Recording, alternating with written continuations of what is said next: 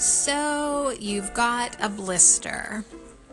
Well, blisters can really hurt. Make sure you try to not pop them because they could get infected. But I'm going to give you some very easy remedies that you can use at home um, to help heal your blister.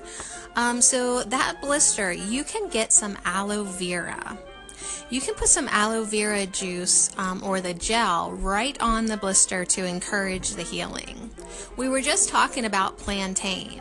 You can go out, pick a leaf of plantain, chew it up, and put that poultice, that chewy green stuff right on the blister. As a matter of fact, you can take another leaf and wrap it around to use as a bandage. If you're out on a hike and your feet are getting sore, use some plantain leaves to cushion in your shoes and provide antibacterial support. All right, great. So you've heard of essential oils. Um, tea tree oil applied um, four times a day for a week should help heal that blister, as well as using lavender oil. You can apply that straight on it. Um, even like a Roman chamomile will have antiseptic properties. Um, there's even an oil called benzoin you might want to look into. That can help almost prevent them as well as heal them. That's called benzoin. So if you have um, a blister and you don't have any of that weird stuff, you can just go to the store and buy some witch hazel right? It's by the rubbing alcohol and peroxide, witch hazel. You can apply that to quickly relieve the pain and the swelling, and that will also encourage healing. Um, there's an herb called calendula.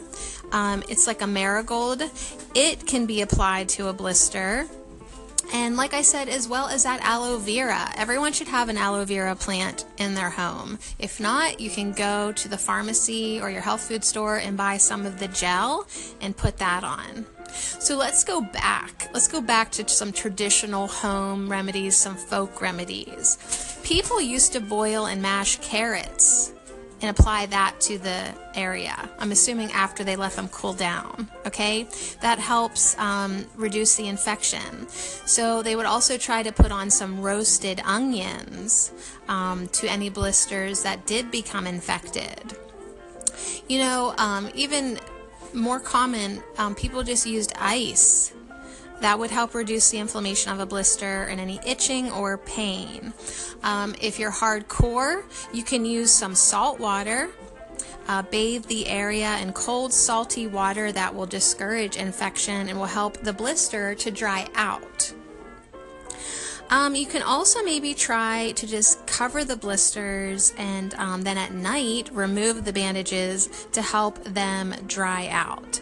Now, one more thing um, that's kind of like the plantain is you can go to the grocery store or your yard and get some basil leaves and um, chop them up, add them to an oil and make this basil oil um, to just apply to the area.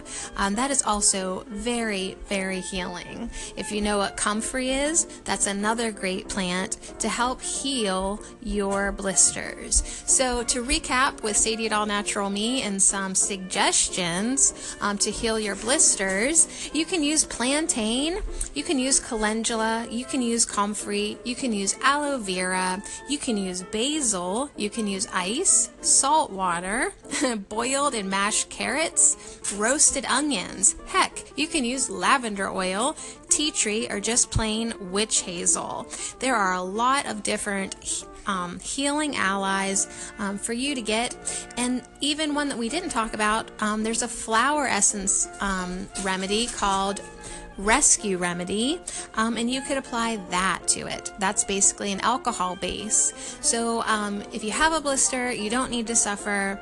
Um, there's lots of natural remedies available to you. So, so much love. This is Sadie at allnaturalme.com.